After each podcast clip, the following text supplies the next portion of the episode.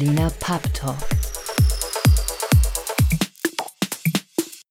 Liebe Gäste, herzlich willkommen beim Berliner Pub Talk.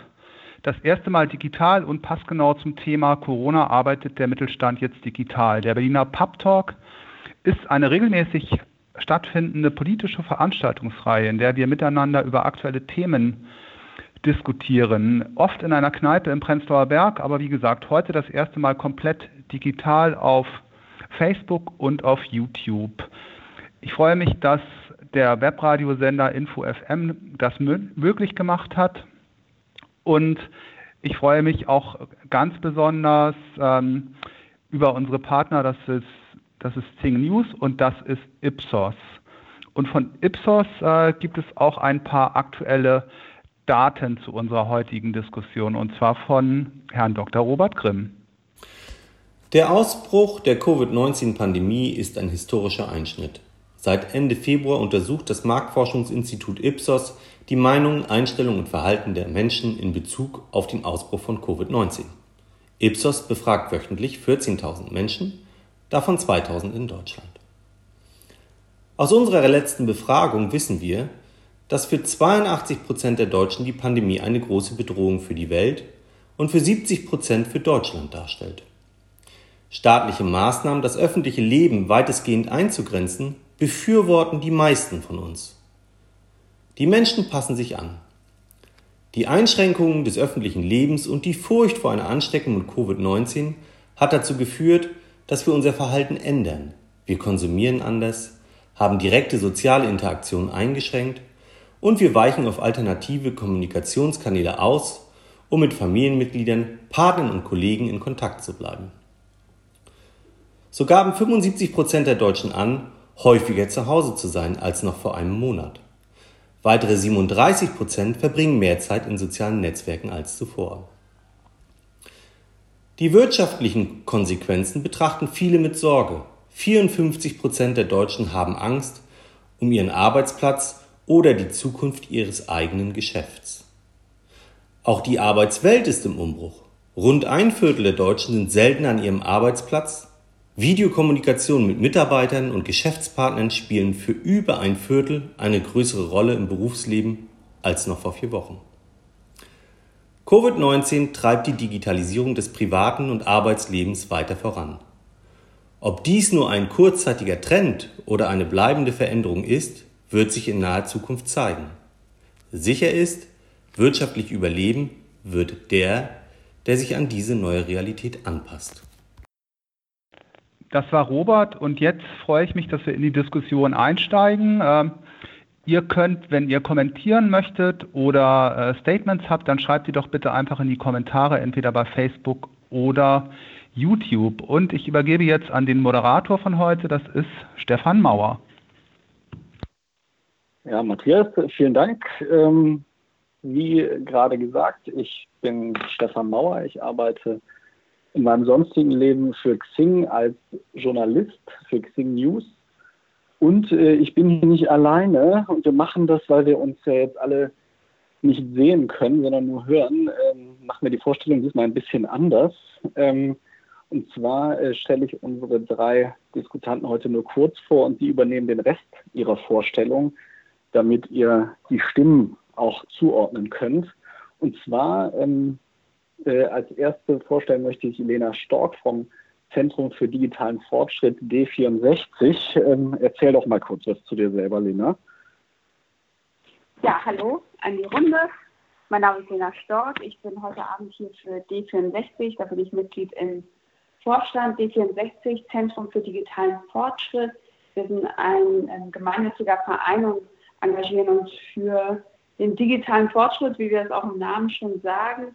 Dabei ist uns wichtig, dass es ein inklusiver Fortschritt ist. Dafür ähm, setzen wir uns ein, dass es äh, wirklich ein Fortschritt ist, bei dem die Zivilgesellschaft auch mitgedacht wird. Wir haben über 500 Mitglieder deutschlandweit. Ähm, genau, schaut euch das gerne mal an, wenn das jemand interessiert. Hauptberuflich arbeite ich für ein Fintech. Das ist ein äh, Startup im Finanztechnologiebereich. Ellenbar ist der Name dieses Unternehmens, das ist Plattform also Service für Banken und Vermögensverwalter. Von daher ähm, setze ich mich auch dort sehr stark mit Digitalisierungsthemen auseinander. Vielen Dank, Helena. Ähm, die zweite im Bunde ist Alice Greschko. Sie ist äh, unter anderem Herausgeberin des New Work Journals. Äh, erzähl doch ein bisschen zu dir selber, Alice. Ja, einen schönen guten Abend auch von meiner Seite. Alice Greschko, mein Name. Ähm, relativ kurz gefasst, ich publiziere zu dem Bereich Transformation der Arbeitswelt, sowohl was es für Unternehmen bedeutet, allerdings auch, was es gesamtwirtschaftlich für Auswirkungen hat, für Arbeitgeber und für Arbeitnehmer, was es mit den digitalen Technologien auf sich hat. Und zu diesem Bereich gebe ich auch Workshops äh, für Unternehmen, für Vereine und für interessierte Persönlichkeiten. Dankeschön. Vielen Dank, Alice. Ähm, last but not least, Klaus-Dieter Sohn, er ist Leiter Wirtschaftspolitik bei der Stiftung Familienunternehmen. Ähm, Klaus, magst du auch ein paar Sätze zu dir selber sagen? Ja, sehr gerne. Hallo, guten Abend in die Runde. Ich bin bei der Stiftung Familienunternehmen, wie du schon gesagt hast, als Leiter Wirtschaftspolitik im Berliner Büro tätig. Die Stiftung ist eine gemeinnützige Einrichtung, die sich um das Familienunternehmertum in seiner Gesamtheit äh, kümmert, im Wesentlichen durch wissenschaftliche Forschung, die wir beauftragen und von Universitäten durchführen lassen. Und diese Erkenntnisse geben wir dann in die Öffentlichkeit bei uns in Berlin, natürlich mit Blick auch ein bisschen auf die politische Öffentlichkeit Ansonsten natürlich von der Münchner Niederlassung aus sehr, sehr viel in den Medien. Ansonsten zu meiner Person noch ganz kurz. Ich bin sehr politisch interessiert. Ich habe vorher viele Jahre an einem Institut gearbeitet und dort europäische Gesetze analysiert nach ordnungspolitischen und juristischen Gesichtspunkten. Ja, vielen lieben Dank. Ähm, dann können wir eigentlich auch gleich in die Diskussion schon einsteigen. Ähm, es treffen ja gerade sehr viele äh, Welten aufeinander und alle müssen irgendwie in die Digitalisierung es jetzt schaffen. Wir alle haben wahrscheinlich schon das, äh, den äh, Witz gelesen, wo, also, wo es also hieß, ähm, der größte Treiber der Digitalisierung aktuell ist Covid-19. Ähm, in der Realität sieht das sicherlich sehr unterschiedlich aus, äh, je nachdem, auf welches Unternehmen äh, das Virus trifft. Ähm, wir, wir merken selber heute Abend hier, wir mussten uns äh, übers Telefon zusammenschalten, weil wir nicht alle ähm, uns schnell genug oder äh, mit dem richtigen Equipment online verbinden konnten. Ähm, schon, schon ein Schritt, äh, der uns zeigt, wie, wie schwierig das sein kann. Ich selber habe es erlebt, ich habe ja eben erzählt, ich arbeite für Xing. Wir haben als der erste, als es einen ersten Fall gab äh, im Unternehmen, äh, hat das Unternehmen einfach am Vormittag beschlossen, so, wir gehen jetzt alle ins Homeoffice. Am Nachmittag waren wir alle im Homeoffice, konnten uns über VPN ins äh, Firmennetz einwählen ähm, und hatten alle Laptops, die wir einfach mitnehmen konnten. Und wir waren sozusagen darauf vorbereitet. Das ist ja sicherlich nicht in allen Unternehmen der Fall. Und äh, ich würde deswegen als erstes gerne direkt mal an Klaus übergeben und die Frage stellen, wie ist eigentlich die Realität ähm, bei euren Mitgliedern so? Ist es äh, ist es für alle so einfach gewesen, irgendwie digital zu sein? Können das überhaupt alle? Wie, wie sieht es aus? Also das ist ein, ein sehr gemischtes Bild. Ähm, mit Blick zu euch natürlich bei Xing, ihr seid ein Unternehmen, das quasi Plattformbetreiber ist. Ihr seid hochgradig nur online Ihr habt natürlich ganz andere Voraussetzungen, aber nimm ein klassisches mittelgroßes Industrieunternehmen, das, sagen wir, Küchenspülen produziert in einer Fabrik in, in Deutschland. Da gehen Mitarbeiter morgens rein an ihr Werk. Das sind alles Arbeitsplätze, die kannst du nicht nach Hause verlegen. Das funktioniert nicht. Und weil das aber zum Großteil natürlich gerade die größeren Familienunternehmen ja ältere Produktionsunternehmen sind, sind die entsprechend auch noch sehr stark auf das starre Büro fixiert. Da gibt es viele Möglichkeiten nicht, was Homeoffice angeht. Da stehen ganz normale PCs in den Büros. Das ist ähm, bei den meisten doch noch die Regel. Und äh, wir haben jetzt natürlich erlebt und bekommen auch entsprechendes Feedback von Unternehmen, die sagen, mein Gott, wir haben die Mitarbeiter ins Homeoffice geschickt, weil wir sie nicht auf einem Haufen haben wollten aus Sicherheitsgründen und haben gemerkt, man hat gar nicht genügend Laptops, also hat man sich schnell gebrauchte Laptops gekauft bei eBay oder sonst wo und die Mitarbeiter damit nach Hause geschickt. Da war die Software nicht aufgesetzt, da war keine Sicherheit einzuhalten, nichts. Also plötzlich waren die Firmennetzwerke offen wie Scheunentore, lauter solche Dinge. Nein, ich, ich glaube, in der breiten Masse ist Deutschland auf so etwas nicht vorbereitet gewesen. Ähm, wenn wir, ähm, also wenn du sagst jetzt, das ist äh, auch die, in der breiten Masse waren die Unternehmen darauf nicht vorbereitet. Es war ja sicherlich auch, ähm, lag, liegt ja sicherlich oft auch am Geschäftsmodell, ähm, dass es einfach, dass sich gewisse Dinge einfach nicht digitalisieren lassen. Ich würde ähm, Lena dann gerne mal fragen, wie schätzt du das denn ein? Was, was sind die Faktoren, die, die am ehesten dafür sorgen, dass die Unternehmen überrascht waren oder dass sie sich eben einfach nicht so einfach äh, umstellen konnten? Ist das immer auch die Schuld der Unternehmen oder gibt es einfach Umstände, die, äh, die das einfach nicht erlauben? Zum einen, glaube ich, sind es auch die Umstände, die es teilweise nicht erlauben. Also was äh, Klaus eben gerade gesagt hat, gerade der deutsche Mittelstand, es gibt sehr viele Unternehmen, die im Produktionsbereich tätig sind, wo Mitarbeitende nicht einfach nach Hause geschickt werden können. Und das müssen wir uns immer wieder klar machen, wenn wir aus unserer sehr berlinerischen Sicht äh, auf das Thema blicken und von New Work sprechen und digitale Arbeit besprechen. Es gibt einfach sehr viel Arbeit, die wird weiterhin mit der Hand erledigt, die wird weiterhin im persönlichen Austausch erledigt, auch wenn wir äh, natürlich über den Mittelstand hinaus nochmal an Erzieherinnen und Erzieher denken oder jetzt auch an äh, all die Berufe, die jetzt auch als systemrelevant wahrgenommen werden. Ähm, das ist nicht so leicht. Also da, da ist auch, ähm, wenn man sagt, hier ist Politik gefragt oder ähnliches, hier kann man einfach an diesem Umstand erstmal nicht so viel digitalisieren. Darüber hinaus gibt es aber natürlich jetzt nicht nur, wenn wir über Digitalisierung sprechen, nicht nur die Frage, arbeiten die Mitarbeitenden von zu Hause, sondern es geht ja auch viel mehr darum, was sind Geschäftsmodelle, die sich gerade als ähm, gefährdet oder als ja, wackelig herausstellen. Hätte man hier etwas ändern können durch die Digitalisierung oder kann man das, wenn man an den, ähm, an den Bäcker in der Nachbarschaft denkt oder an den Blumenladen, jetzt alles Unternehmen, die sich vielleicht überlegen, brauche ich noch einen digitalen Vertriebskanal? Ja, auch das ist Digitalisierung. Wir reden ja jetzt nicht nur darüber, ob Menschen von zu Hause arbeiten können. Und ich glaube, dass es hier, dass der Moment, den wir jetzt haben, diese Krise, dass sie auch zeigt, wir müssen uns über solche Dinge auch Gedanken machen.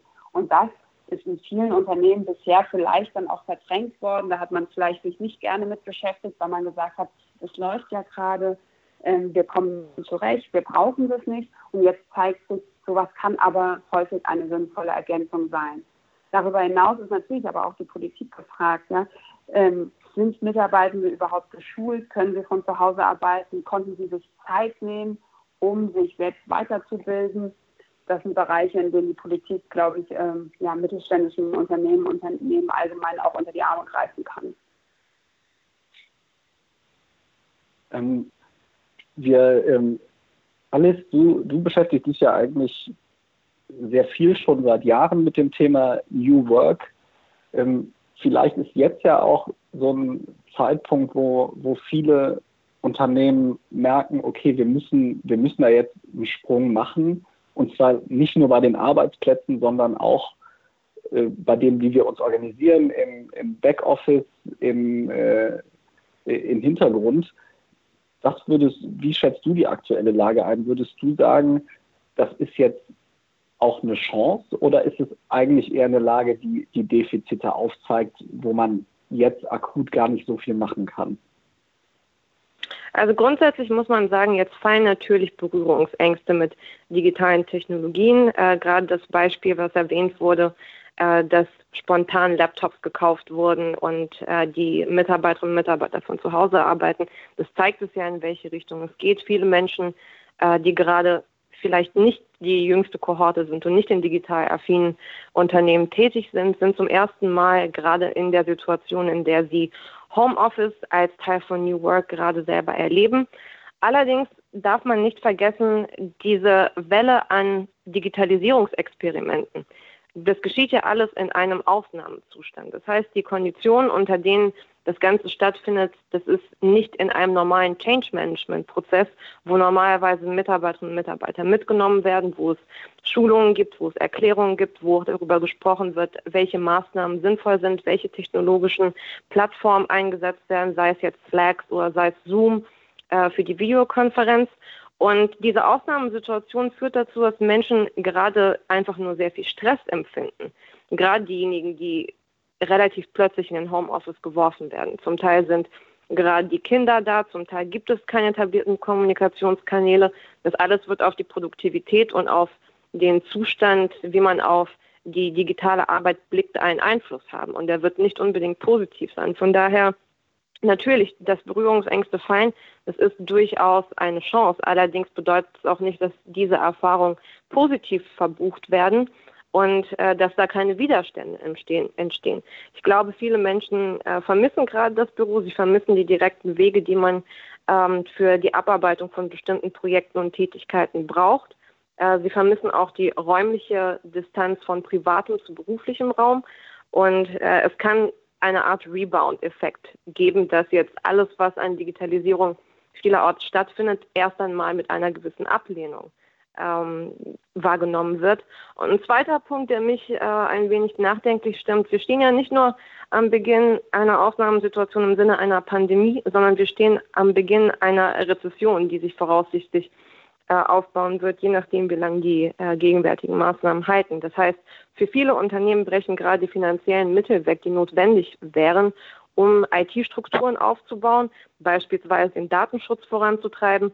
Denn selbst wenn Menschen gerade aus ihren privaten Endgeräten auf E-Mails zugreifen, auf Slack zugreifen, auf VPN-Ordner zugreifen, äh, das sind ja keine sicheren Gegebenheiten. Auch in Software kann potenziell nicht investiert werden, wenn das Budget flach fällt. Von daher, ich bin ambivalent. Manche, die gerade die Umstände gut umsetzen können, weil sie das Budget haben und weil ihre Mitarbeiterinnen und Mitarbeiter ähm, entsprechend flexibel sind, für die kann es durchaus eine Chance sein. Allerdings bin ich weit davon entfernt zu glauben, dass der Mittelstand plötzlich äh, digital arbeiten wird und das zu einem langfristigen Trend sein wird. Ähm, die Frage würde ich ganz gerne an Klaus weitergeben. Alice hat ja gerade gesagt, sie befürchtet so, so einen Rebound-Effekt. Also das, was jetzt ähm, stattfindet, ähm, wird danach eigentlich sogar vielleicht zurückgeschraubt, wenn man sagt, okay, puh, jetzt haben wir diese Phase überstanden. Ähm, und dann kommt Gefahr, diese Gefahr der Rezession noch dazu, dass jetzt also die Mittel für die Umstellung fehlen. Ähm, schätzt du das ähnlich ein und oder, oder für welchen Teil der, der Unternehmen schätzt du das ehrlich an? Ist das eine Mehrheit, die, die vor dieser Gefahr steht? Also ich muss zugeben, das lässt sich schwer einschätzen, inwiefern Unternehmen davon betroffen sind oder wie viele betroffen sind. Aber klar ist natürlich, ein Unternehmen wird sicherlich jetzt während der Krise und auch auf dem Weg aus der Krise raus ähm, seine Mittel sicherlich zunächst für den originären Geschäftsbetrieb nutzen und nicht investieren in die Möglichkeit, dass Mitarbeiter mobil arbeiten können. Ähm, ich denke, das ist nicht das Vorrangige, was, was Unternehmen anstreben. Die müssen zusehen, dass ihr Kerngeschäft wieder ins Laufen kommt, dass Angebot und Nachfrage in Einklang gebracht werden und sie Geld verdienen. Äh, denn das sichert ja letztlich den Arbeitsplatz. Alles andere, glaube ich, ist nachrangig. Ähm, aber was Sie Alice natürlich gesagt hat, ist was Faszinierendes, was wir auch beobachten können, dass viele Mitarbeiter sagen, ich bin jetzt zwar im Homeoffice, aber eigentlich deshalb, weil ich sonst gesundheitlich gefährdet wäre. Ich will aber so schnell es geht zurück in die Firma, weil die Menschen auch ganz überwiegend diese sozialen Kontakte, also auch den physischen sozialen Kontakt äh, suchen. Wir haben ja nun in unserer Gesellschaft einen sehr großen Anteil an Menschen, die als Single leben die sitzen zu Hause ganz alleine, die sind froh, wenn sie ins Büro kommen. Und äh, ich frage mich auch, ob die Gewerkschaften vielleicht auch daraus lernen, mit ihrer ewigen Forderung, das Recht auf Homeoffice oder auf mobiles Arbeiten, ähm, ob man das wirklich so krass in dieser Form braucht. Ich ähm, bin da also sehr, sehr skeptisch. Ich bin da ein bisschen auf Alice Seite. Ich fürchte auch, wir werden ein, ein Zurück in das Büro erleben. Sehr spannend. Äh, vielen Dank ich, wir haben ja, wir haben jetzt eigentlich viel über Homeoffice bisher geredet. Ähm, was mich mal interessieren würde und was ich vielleicht Lena auch noch mal fragen würde, wo gibt es denn sonst noch Dinge, ähm, wenn wir über die Digitalisierung reden? Also wo übers Homeoffice hinaus ähm, sehen wir jetzt Dinge, die, die sich in diese Richtung entwickeln, äh, wo wir Digitalisierung noch äh, stärker ähm, erleben müssten oder vielleicht auch gerade erleben? Ja, zum einen das, was ich gerade schon gesagt habe, wenn man sich das eigene Geschäftsmodell erst einmal anschaut. Ich weiß, es gibt jetzt sehr viele Unternehmen, die in dieser Krise leiden, die Geschäftsmodelle haben, die absolut ähm, von denen ausgegangen war, dass sie sehr äh, krisenresistent sind. Das war jetzt eine, eine Situation, die niemand so ähm, hat kommen sehen. Von daher glaube ich, dass man, dass man jetzt vielleicht ein bisschen von der von dieser aktuellen ähm, gesundheitlichen Situation abgesehen einmal trotzdem das Geschäftsmodell betrachten sollte und sich langfristig überlegen sollte, ist das ein Geschäftsmodell, das mich zukünftig in einem Ökosystem weiter, ähm, dass sich weiter lohnt, also dass weiter genauso in, in 10 oder 15 oder 20 Jahren ähm, stabil und erfolgreich bleibt. Ich glaube, dass die Digitalisierung, ich denke, wir, wir sind uns hier alle, wir sind wahrscheinlich alle einig, dass die Digitalisierung wahnsinnige Vorteile hat, aber wenn man die nicht nutzt, wenn man die ganze Zeit wegschaut, ist jetzt mit Sicherheit auch ein Moment, wo man, wo man die Schmerzen davon auch, auch spürt. Und das ist ähm, so ein bisschen der Punkt, wo ich eben gesagt habe, ja, ist, ist es zum Beispiel ein E-Commerce-Kanal, den ich anschließen könnte, den ich äh, ganz lange nicht gebraucht habe, weil die Leute gerne zu mir ins Geschäft gekommen sind. Aber wo ich jetzt auch merke, das sind einfach nochmal, ich erreiche das über Zielgruppen, die ich davon erreicht habe. Ich ähm, kann viel besser wachsen oder ähnliches. Das ist ein Punkt. Aber auch im Geschäftsmodell selbst muss ich denn die ganze Wertschöpfungskette selbst überhaupt abbilden? Wenn man sich den deutschen Mittelstand anguckt, gibt es sehr, sehr viele Unternehmen, die ganz klar B2B sind, die Zulieferer sind. Ja? Die haben schon ihre eigene Kernkompetenz und sie sagen, wir fokussieren uns rein auf die Herstellung von diesem Produkt, das liefern wir zu, darin sind wir gut. Es gibt aber auch andere Unternehmen, die immer noch der Meinung sind, dass sie selbst eine gesamte Wertschöpfungskette sehr, sehr gut abbilden können, wohingegen es viele andere Unternehmen auf dem Markt gibt, die einen spezifischen Teil dieser Wertschöpfungskette sehr viel günstiger, sehr viel besser bereits anbieten. Und hier auch zu gucken, was sind denn die Vorteile für mich, wenn ich mich in so einem Ökosystem engagiere und meine Dienstleistung, meinen äh, USP dort anbiete, kann ich dann nicht vielleicht viel besser arbeiten. Also ich glaube, das sind wirklich Punkte, die die Digitalisierung können, mit denen sich Unternehmen jetzt auch darüber hinaus auseinandersetzen können und sollten. Ähm, ja, von der anderen Seite natürlich aber auch, was, was, muss Politik machen? Also wir reden seit Jahren über Breitbandausbau. Wir müssen diesen Call hier heute auch telefonisch ähm, durchführen, weil, weil es dann doch immer wieder Probleme mit dem Internet gibt. Wir merken, das Internet ist essentiell. Also man kann es nicht wegdenken. Und hier ist die Politik natürlich auch gefragt, weiterhin sich dafür einzusetzen, dass alle, alle Menschen hier mitgenommen werden, also auch digitale Teilhabe zu ermöglichen. Ähm, wenn, man, wenn man sich jetzt überlegt, welche Geschäftsmodelle funktionieren und was sind die Voraussetzungen, dann ist gerade jetzt das Internet ähm, natürlich nicht wegzudenken. Ähm, diese, du hast jetzt gesagt, dass ähm, es da durchaus von der politischen Seite bisher Versäumnisse gab, ähm, was die Begleitung der Digitalisierung angeht in Deutschland und dass sich die jetzt auch zeigen.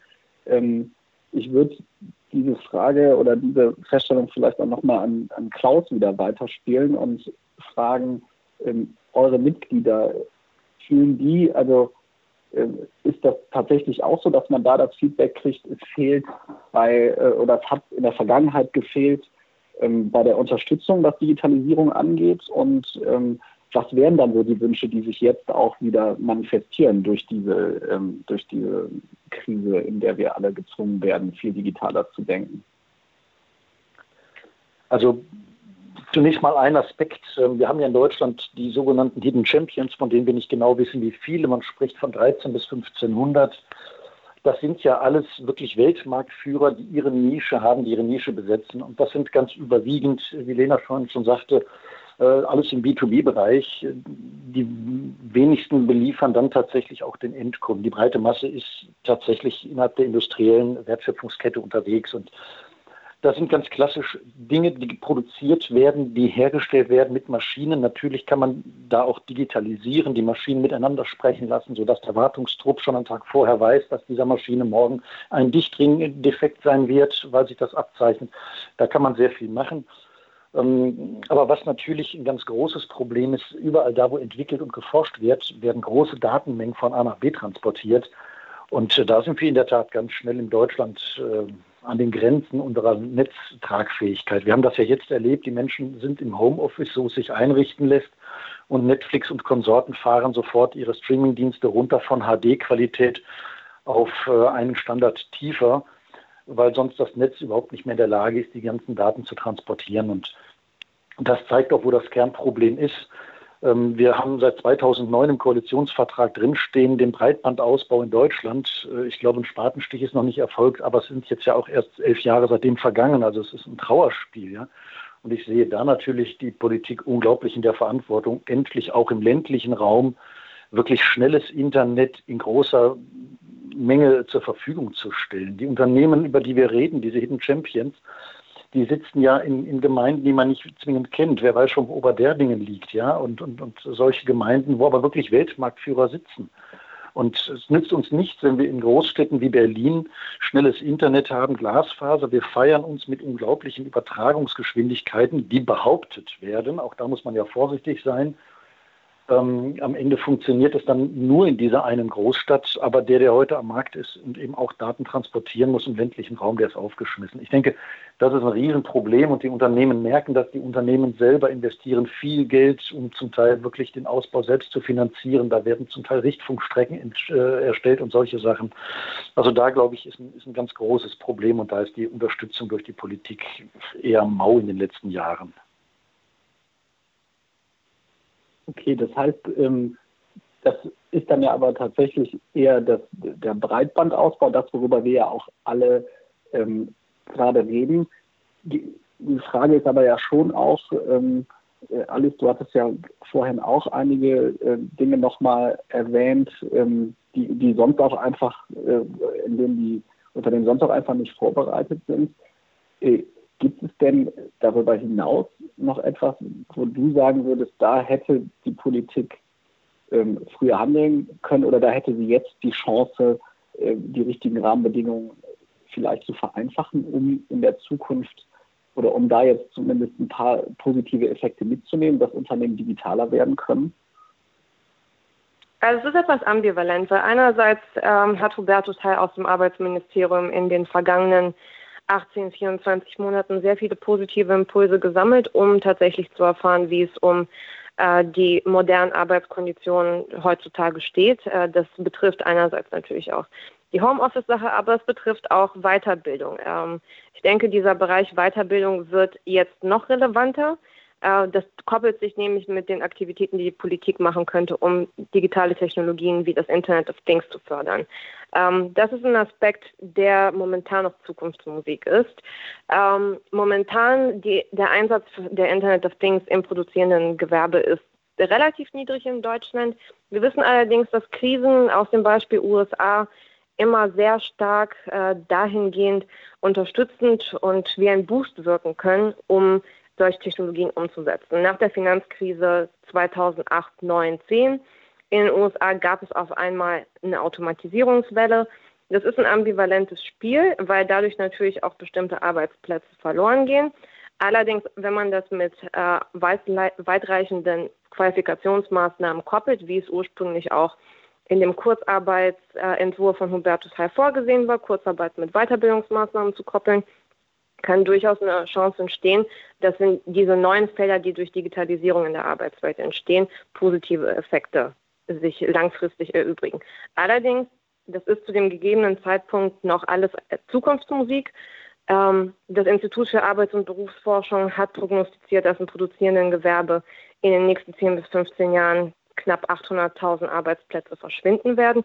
Es kann natürlich sein, dass sich jetzt alles beschleunigt und äh, das muss auf jeden Fall aufgefangen werden durch eine sehr viel breitere Qualifikation, Qualifikationsmaßnahmen äh, beziehungsweise ein gesamtes Programm, um die Umwälzung abzufangen.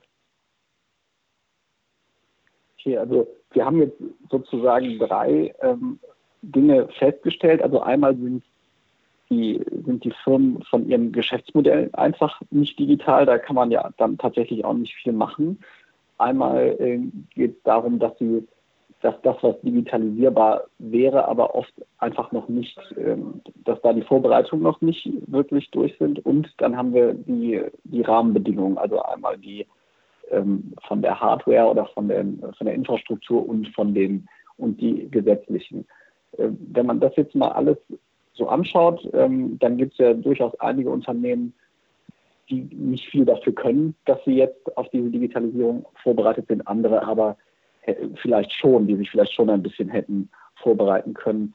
Ähm, Lena, ihr versucht ja diese digitale Transformation auch zu begleiten. Ähm, was, was würdest du denn sagen, wo, ähm, was jetzt die Lehren, die, die man ziehen kann? So 100 Prozent vorbereitet war ja niemand auf diese Krise, aber ähm, was sind die Lehren, die man, die man als Unternehmen jetzt vielleicht ziehen kann und sagen kann, ähm, das müssen wir jetzt auf jeden Fall machen, selbst wenn es jetzt eine, zu einer Rezession kommt, so äh, äh, dass wir, dass wir in Zukunft äh, besser eingestellt sind auf, auf solche Dinge, wenn wir digitaler arbeiten müssen.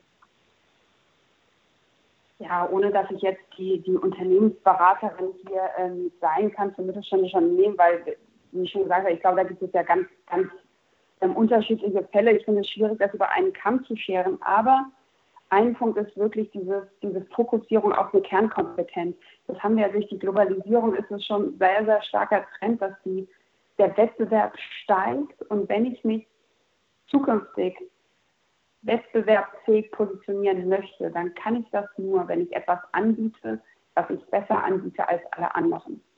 Digitalisierung und Globalisierung zusammen sorgen dafür, dass Wettbewerb stärker wird dass das Angebot von anderen und mein eigenes auch vergleichbarer und transparenter werden.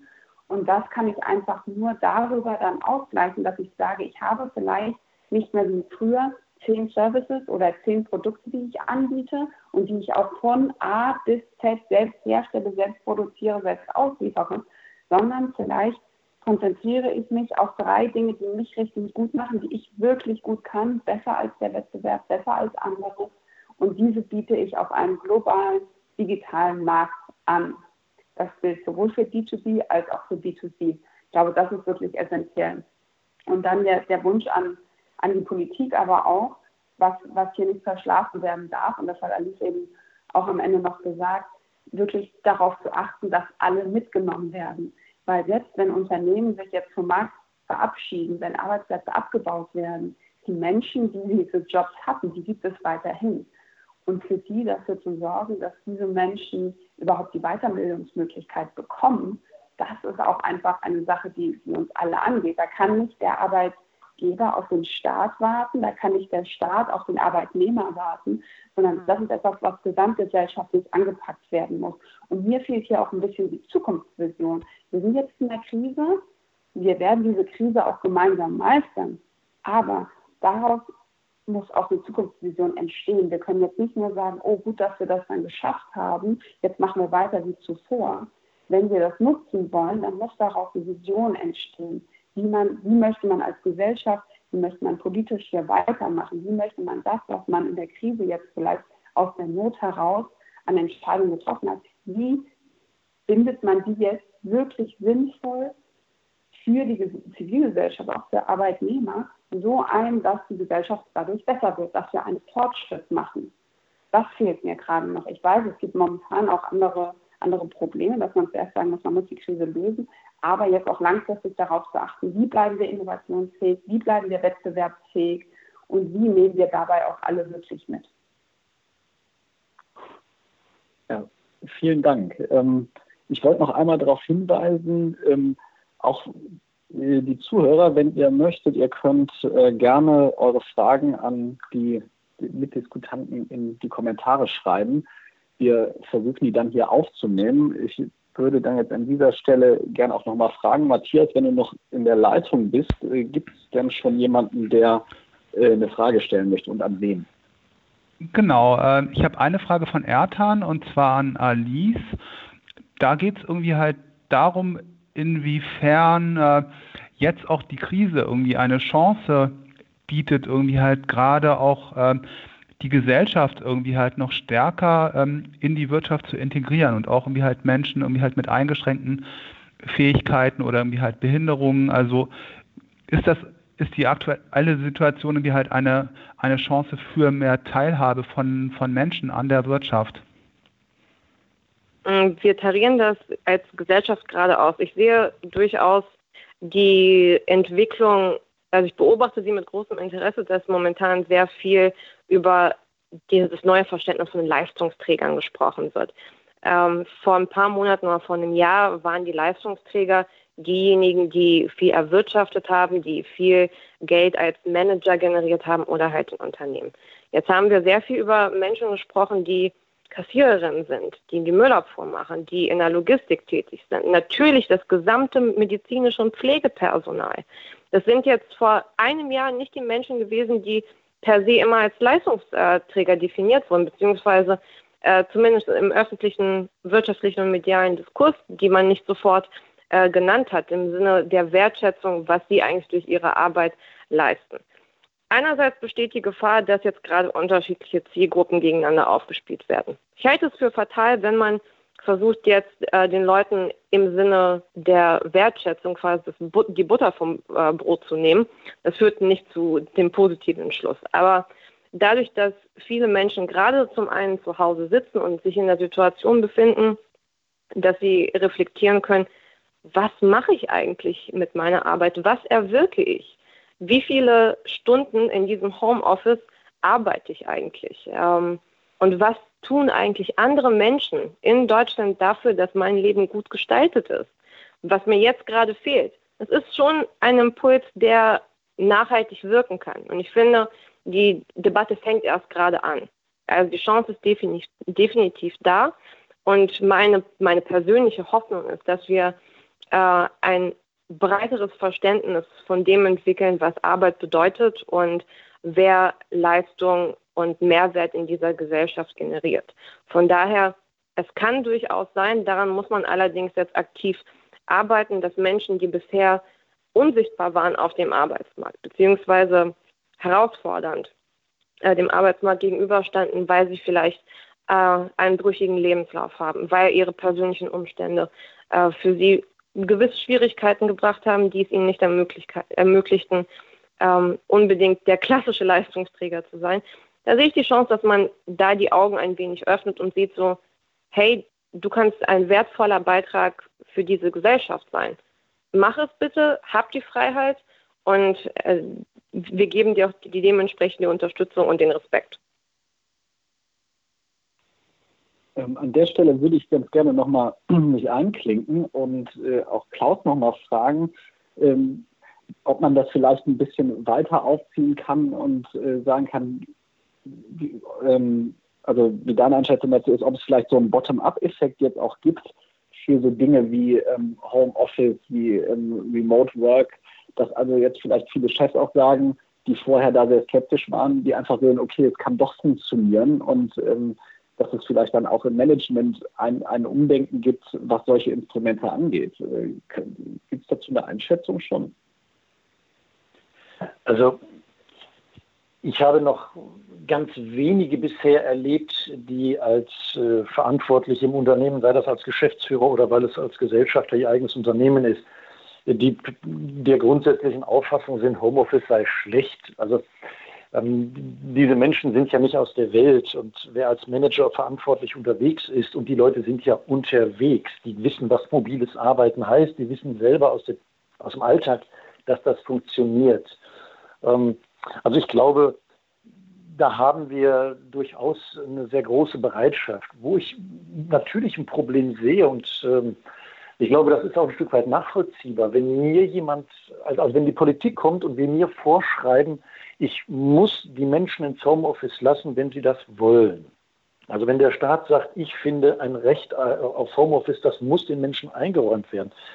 Ähm, da habe ich als Unternehmer, glaube ich, hätte ich auch keine Lust drauf. Ähm, zumal ja die Politik immer nur eine halbe Antwort liefert. Ja, die zweite Frage, die sich da anschließt, ist ja, wer richtet denn das Homeoffice ein? Soll ich als Arbeitgeber jetzt hingehen nach all den Arbeitsplatzvorschriften, die wir haben, und den Menschen zu Hause in einem Zimmer etwas einrichten müssen? Oder muss das der Einzelne selbst machen für teuer Geld? Oder macht das der Staat? Oder, ne, also du siehst, wir, wir, wir haben hier plötzlich die zweite Seite der Medaille und darüber spricht keiner. Also ich glaube, dass wir, dass wir viele praktische Probleme haben, und ähm, dass wir da einfach Lösungen benötigen. Es genügt nicht das Schlagwort Homeoffice für alle. äh, das hilft uns, glaube ich, nicht weiter. Und ich möchte mal Beispiele geben aus äh, zum Beispiel dem großen Kessel da rund um Stuttgart. Ja. Da gibt es große Unternehmen, die sagen, von mir aus sollen die Mitarbeiter, die es können, also von, von, von der Arbeit her, wo man es machen kann, die sollen ruhig zwei Tage die Woche im Homeoffice sein. Es ist mir lieber, die arbeiten dort acht Stunden im Homeoffice und sind so produktiv wie hier in der Firma an neun oder zehn Stunden. Das muss man ja auch sehen im Homeoffice. Wenn man sich da gut strukturiert, ist man deutlich produktiver. Geht mir ja auch so. Ähm, aber es ist dem Arbeitgeber lieber, als diese Menschen morgens und abends noch mal eine Stunde im Stau stehen zu haben.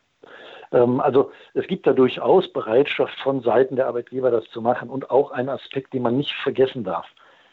Äh, jeder Arbeitgeber heute ist, also jetzt nicht in der ganz momentanen Krise natürlich nicht, aber in der Zeit kurz vorher und wahrscheinlich auch wieder im nächsten Jahr beginnend, werden uns Fachkräfte fehlen. Das heißt, die Arbeitgeber sind ohnehin gezwungen, auf Bedürfnisse von Arbeitnehmern viel stärker einzugehen in der Zukunft. Das wissen die Arbeitgeber auch und ich bin fest davon überzeugt, ähm, dazu gehören auch Überlegungen wie flexiblere Arbeitszeitmodelle, all solche Dinge. Nur was man nie vergessen darf, wenn mir die nächste Generation, die Generation Z, dann kommt am Arbeitsmarkt und sagt, ich möchte aber flexibel und von überall her arbeiten, ich möchte auch gerne mal am Sonntagmittag noch schnell zwei Stunden meine Mails gucken, ähm, dann muss man eben sagen, dann muss uns der Gesetzgeber auch ein Arbeitszeitgesetz mitgeben, das sowas erlaubt. Ähm, also wir müssen das wirklich ganz gesamtheitlich angehen und, und da sehe ich noch eine ganz große Bringschuld, zumindest was die politische Diskussion angeht. Äh, auf Seiten unserer Regierung, egal welche Couleur da nun aktuell an der Regierung sitzt. Finde ich ganz spannend, um äh, da mal einzuhaken, wenn man ja sieht, dass es tatsächlich also verschiedene Punkte gibt, in denen äh, ihr jetzt alle drei auch gesagt habt, dass es ähm, dass gewisse Rahmenbedingungen nötig sind. Einiges ist schon passiert, aber vieles auch nicht. Ähm, äh, vielleicht an dich, Lena, dann mal die Frage, ist das nicht auch eine Chance jetzt, um sich besser zu organisieren und mit diesem Druck aus dieser Situation äh, mal gebündelt als, äh, ich sag mal, Digitalwirtschaft zu sagen, äh, liebe Regierung, das sind jetzt unsere Forderungen, die wir schon lange haben, aber jetzt setzt du doch auch bitte mal um. Ja, also das gibt es ja auch. Ich glaube, zum, der erste Schritt war jetzt erst einmal zu schauen, also von den Unternehmen kommend, wie bin ich gerade aufgestellt, was muss ich dafür tun, was brauche ich auch von der Regierung an wirklich finanzieller Unterstützung, um weiterhin meine, äh, meine Mitarbeiterinnen und Mitarbeiter bezahlen zu können, was brauche ich jetzt unmittelbar. Und ich glaube, da war es, da hat die Regierung ja auch schnell gehandelt. Ich glaube, hier das Essentielle erstmal, das, das war ne, First Things First. Ich glaube, darauf konnten sich alle einigen. Jetzt muss aber dieser zweite Schritt genau kommen von der von der Startup-Szene, von der von der vom Mittelstand vielleicht auch von von den Unternehmen, die wirklich sagen, wie können wir zusammen Innovationsstandort Deutschland sichern?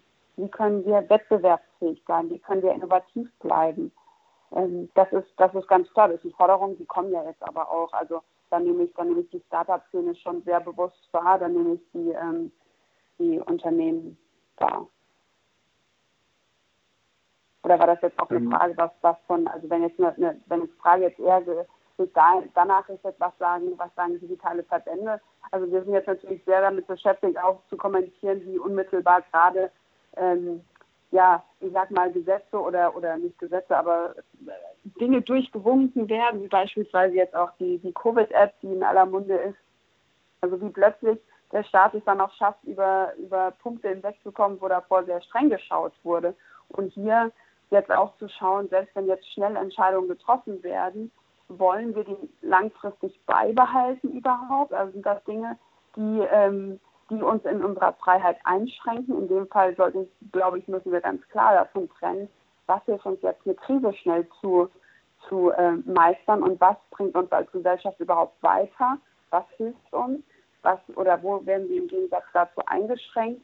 Aber dann auch zu schauen, ähm, wenn wir jetzt so eine Innovationskraft haben und wenn wir jetzt gerade schon bereit sind, Entscheidungen zu treffen, dann glaube ich, ist es auch wichtig, genau hinzuschauen, ohne natürlich jetzt Entscheidungen ewig lange herauszuzögern. Aber beispielsweise dann auch zu sagen, wie sieht es hier mit unseren Freiheitsrechten aus?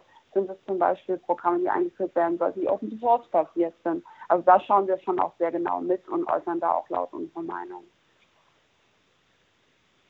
Ja, vielen Dank. Ähm, ich wollte Matthias nochmal fragen, ob es noch äh, weitere Fragen von außen gibt.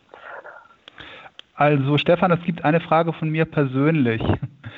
Mich würde irgendwie halt nochmal das Thema Resilienz und internationale Arbeitsteilung interessieren, weil wir haben jetzt ja zu unserem Erschrecken fest, festgestellt, dass so eine Epidemie auch Auswirkungen auf die Lieferketten hat. Ähm, was könnte da dann ein, ein Learning sein, gerade für Cluster innerhalb Deutschlands und auch eine bessere Zusammenarbeit von, ähm, von Startups und ähm, dem klassischen Mittelstand und den Familienunternehmen? Das würde ich eigentlich gerne ähm, euch alle dreimal fragen.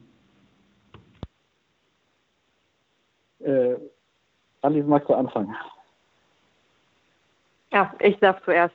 Na, also ich denke, was jetzt ähm, durch diese gegenwärtige Situation kommen wird, dass die Frage von Digital Leadership ähm, definitiv eine größere Rolle gewinnen wird, auch im Sinne davon, wie kann man Kooperationen besser eingehen als etablierter Mittelständler mit äh, innovativen jungen Start-ups, die vielleicht bessere Lösungen beziehungsweise effizientere, kostengünstigere und äh, flexiblere, dynamischere Lösungen anbieten. Also die Möglichkeit, da neue Technologien tatsächlich besser zu implementieren und auch eher anzunehmen im Sinne einer Verzahnung nicht nur im Geschäftsmodell, sondern auch äh, im Sinne einer Verzahnung des Learnings zwischen den Mitarbeitern. Das kann durchaus äh, eine attraktive Option sein, die in Zukunft umgesetzt wird.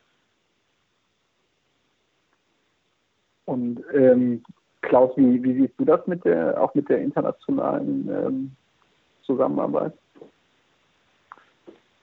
Also ich glaube, da muss man wirklich äh, auch wieder sauber trennen zwischen denen, deren Geschäftsmodell sich digitalisieren lässt und denen, die tatsächlich Dinge herstellen. Wer produziert, wer schraubt, Schrauben bestellt, Schrauben verarbeitet. Ähm, also der wirklich in diesem internationalen Lieferkettengeschäft ist. Da muss jeder Unternehmer für sich darüber nachdenken, wie krisenresilient ist er eigentlich aufgestellt für solche Situationen, wie wir sie jetzt erlebt haben. Ähm, natürlich gibt es einige Bereiche, in denen wir sagen, das muss sich ändern, da muss auch vielleicht von Staatswegen etwas gemacht werden.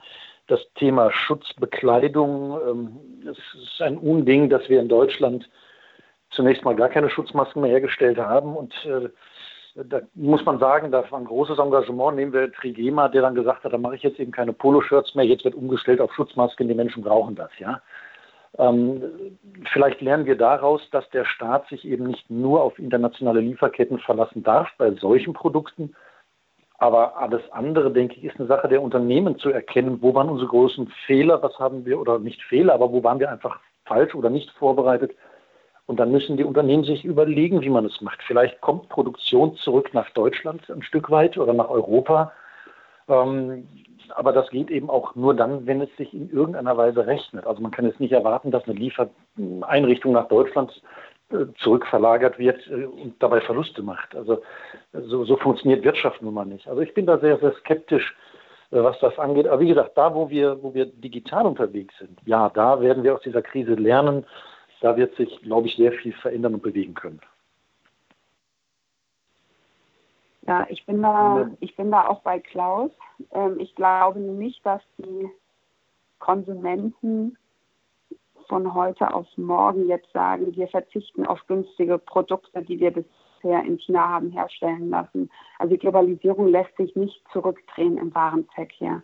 Ich glaube aber auch, dass wir bewusster überlegen müssen, was sind für uns als Gesellschaft wichtige, essentielle Produkte, Dienstleistungen etc., die wir hier in Deutschland herstellen wollen, herstellen müssen, sind wir dafür auch bereit, mehr zu zahlen, weil das geht natürlich ganz stark mit einer Zahlungsbereitschaft einher. Und können wir von allen erwarten, dass sie dafür auch mehr zahlen? Und dann, ja, dann ist da auch die, die Politik gefragt und eben auch Europa. Also ich glaube, wenn wir von Globalisierung sprechen, dürfen wir nicht auch vergessen, dass Europa dann eine sehr viel stärkere Macht hat, wenn wir gemeinsam handeln. Das zeigt sich ja auch gerade, dass wir da leider, zumindest nehme ich das so wahr, ähm, eher einen Schritt zurückgegangen sind, dass sehr viele ähm, politische Handlungen jetzt wieder auf der nationalen Ebene und einzelstaatlich stattfinden. Das ist schade, weil wir, wir, wir lesen es alle auch. Ja, natürlich wären wir auch mächtiger, wenn wir als Europa verhandeln würden. Und da wünsche ich mir auch, dass es ähm, trotzdem, dass die Krise trotzdem auch erkennen lässt, dass Europa, dass wir mit Europa sehr viel besser bedient sind, dass es ähm, ja, pro-europäischer wird. Ich glaube nicht, dass es Globalisierung danach zurückdrehen lässt. Äh, vielen Dank. Ähm, ja, wir kommen jetzt schon auf die, ähm, sind jetzt schon fast 50 Minuten äh, in der Diskussion. Deswegen würde ich so als letzten Punkt vielleicht nochmal vielleicht noch mal ansprechen, ähm, dass äh, wir haben jetzt sehr viel darüber gesprochen, wie dynamisch die Situation gerade ist, wie viel gerade eigentlich äh, passiert, wie viel Geld auch plötzlich in die Hand genommen wird für verschiedene Dinge. Es bewegt sich also alles sehr schnell.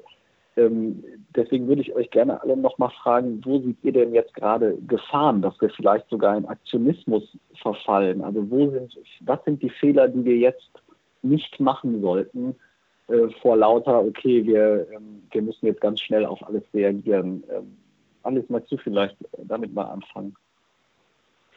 Also ich glaube, in der gegenwärtigen Situation sind die Maßnahmen, die bisher gewählt wurden, alle bisher sehr richtig. Die Bazooka-Maßnahmen, wie Olaf Scholz sie genannt hatte, im Sinne davon, dass man äh, Kredite gibt, dass man die Kurzarbeitsregelung lockert, die sind alle absolut notwendig. Und mit Hinblick auf das, was uns eigentlich noch bevorstehen könnte, mit einer tiefen Rezession, sehe ich eher das Gegenteil.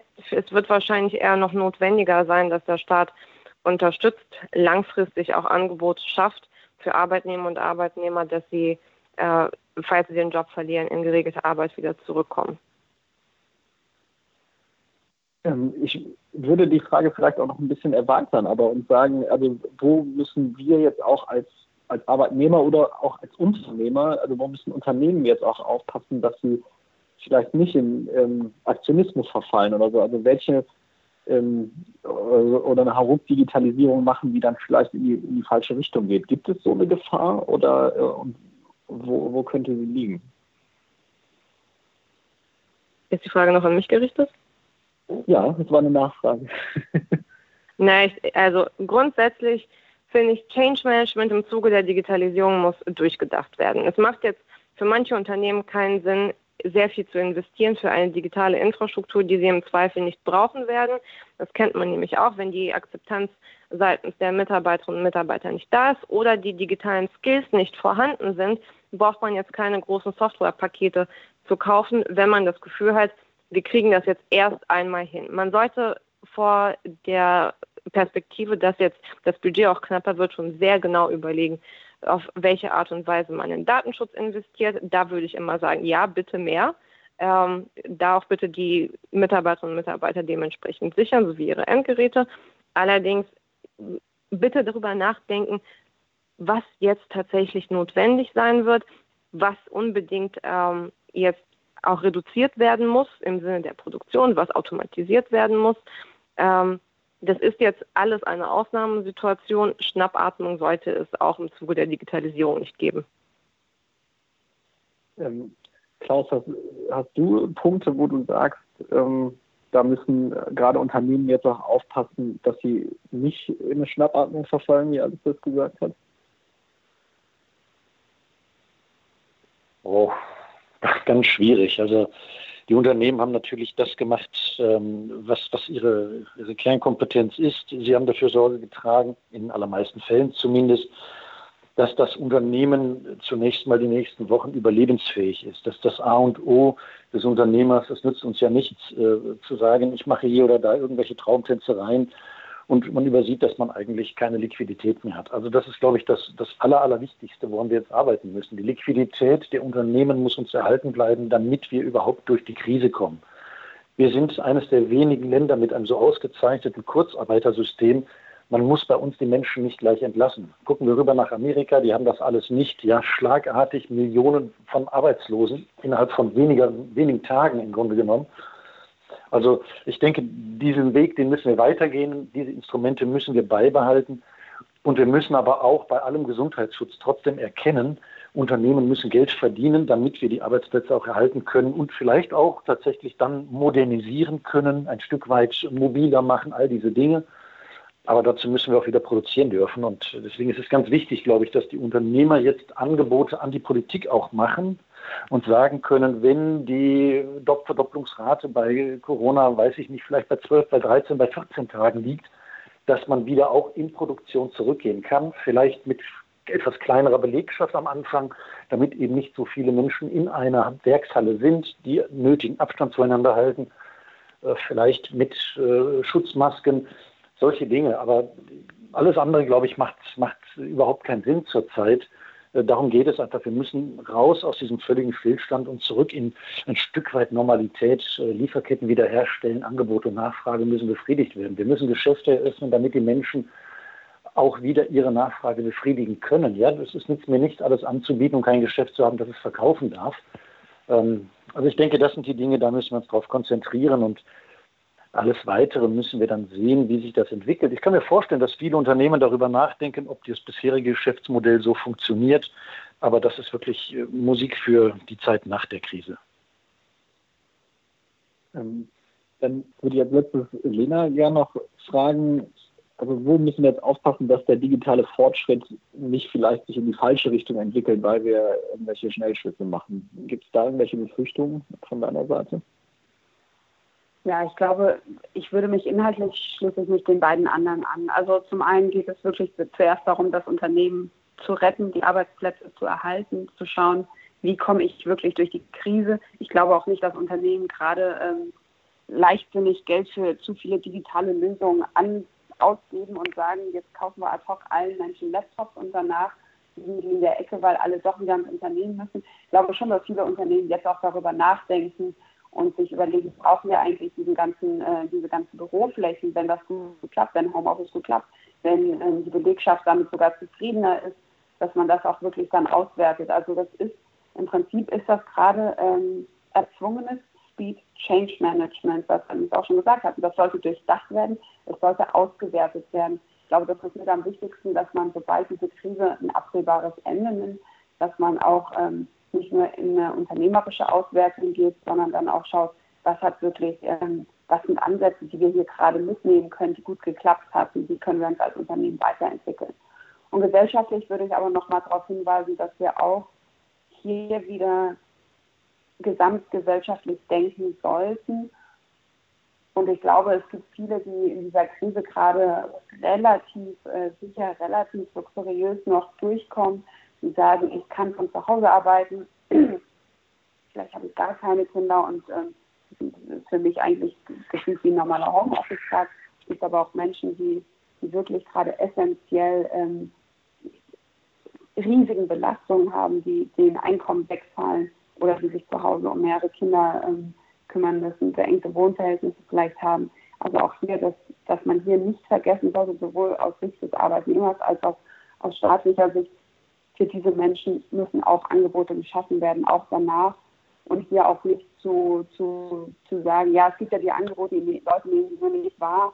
Ich glaube, hier geht es auch darum, mitzudenken, was können Menschen eigentlich in so einer Krise überhaupt wahrnehmen, was können wir von, von Arbeitnehmern erwarten und hier Angebote zu schaffen und Möglichkeiten zu schaffen, wirklich auch alle mitzunehmen. Ja, vielen lieben Dank. Äh, wir haben jetzt auch schon eine Stunde diskutiert, ähm, haben viel gelernt, haben vor allem gelernt, dass die, der deutsche Mittelstand extrem breit gefächert ist und extrem divers ist und wir den deswegen definitiv nicht über einen Kamm scheren können und auch nicht abschließend die Frage beantworten können, arbeitet der Mittelstand jetzt digital?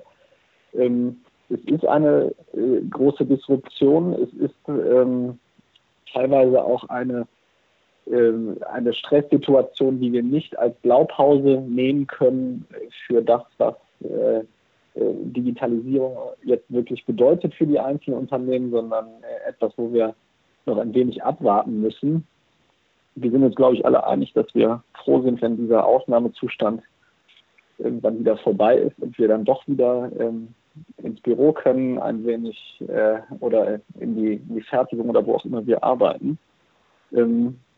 Ich bedanke mich sehr bei meinen äh, Mitdiskutanten. Das waren äh, Lena Stock vom Zentrum für digitalen Fortschritt D64, das war Alice Grischko, Herausgeberin des New Work äh, Journals und Klaus-Dieter Sohn, Leiter Wirtschaftspolitik bei der Stiftung Familienunternehmen.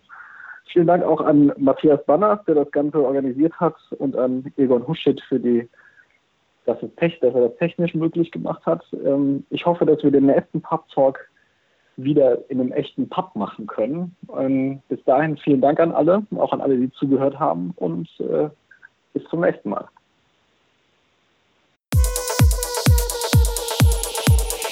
Berliner Pub Talk.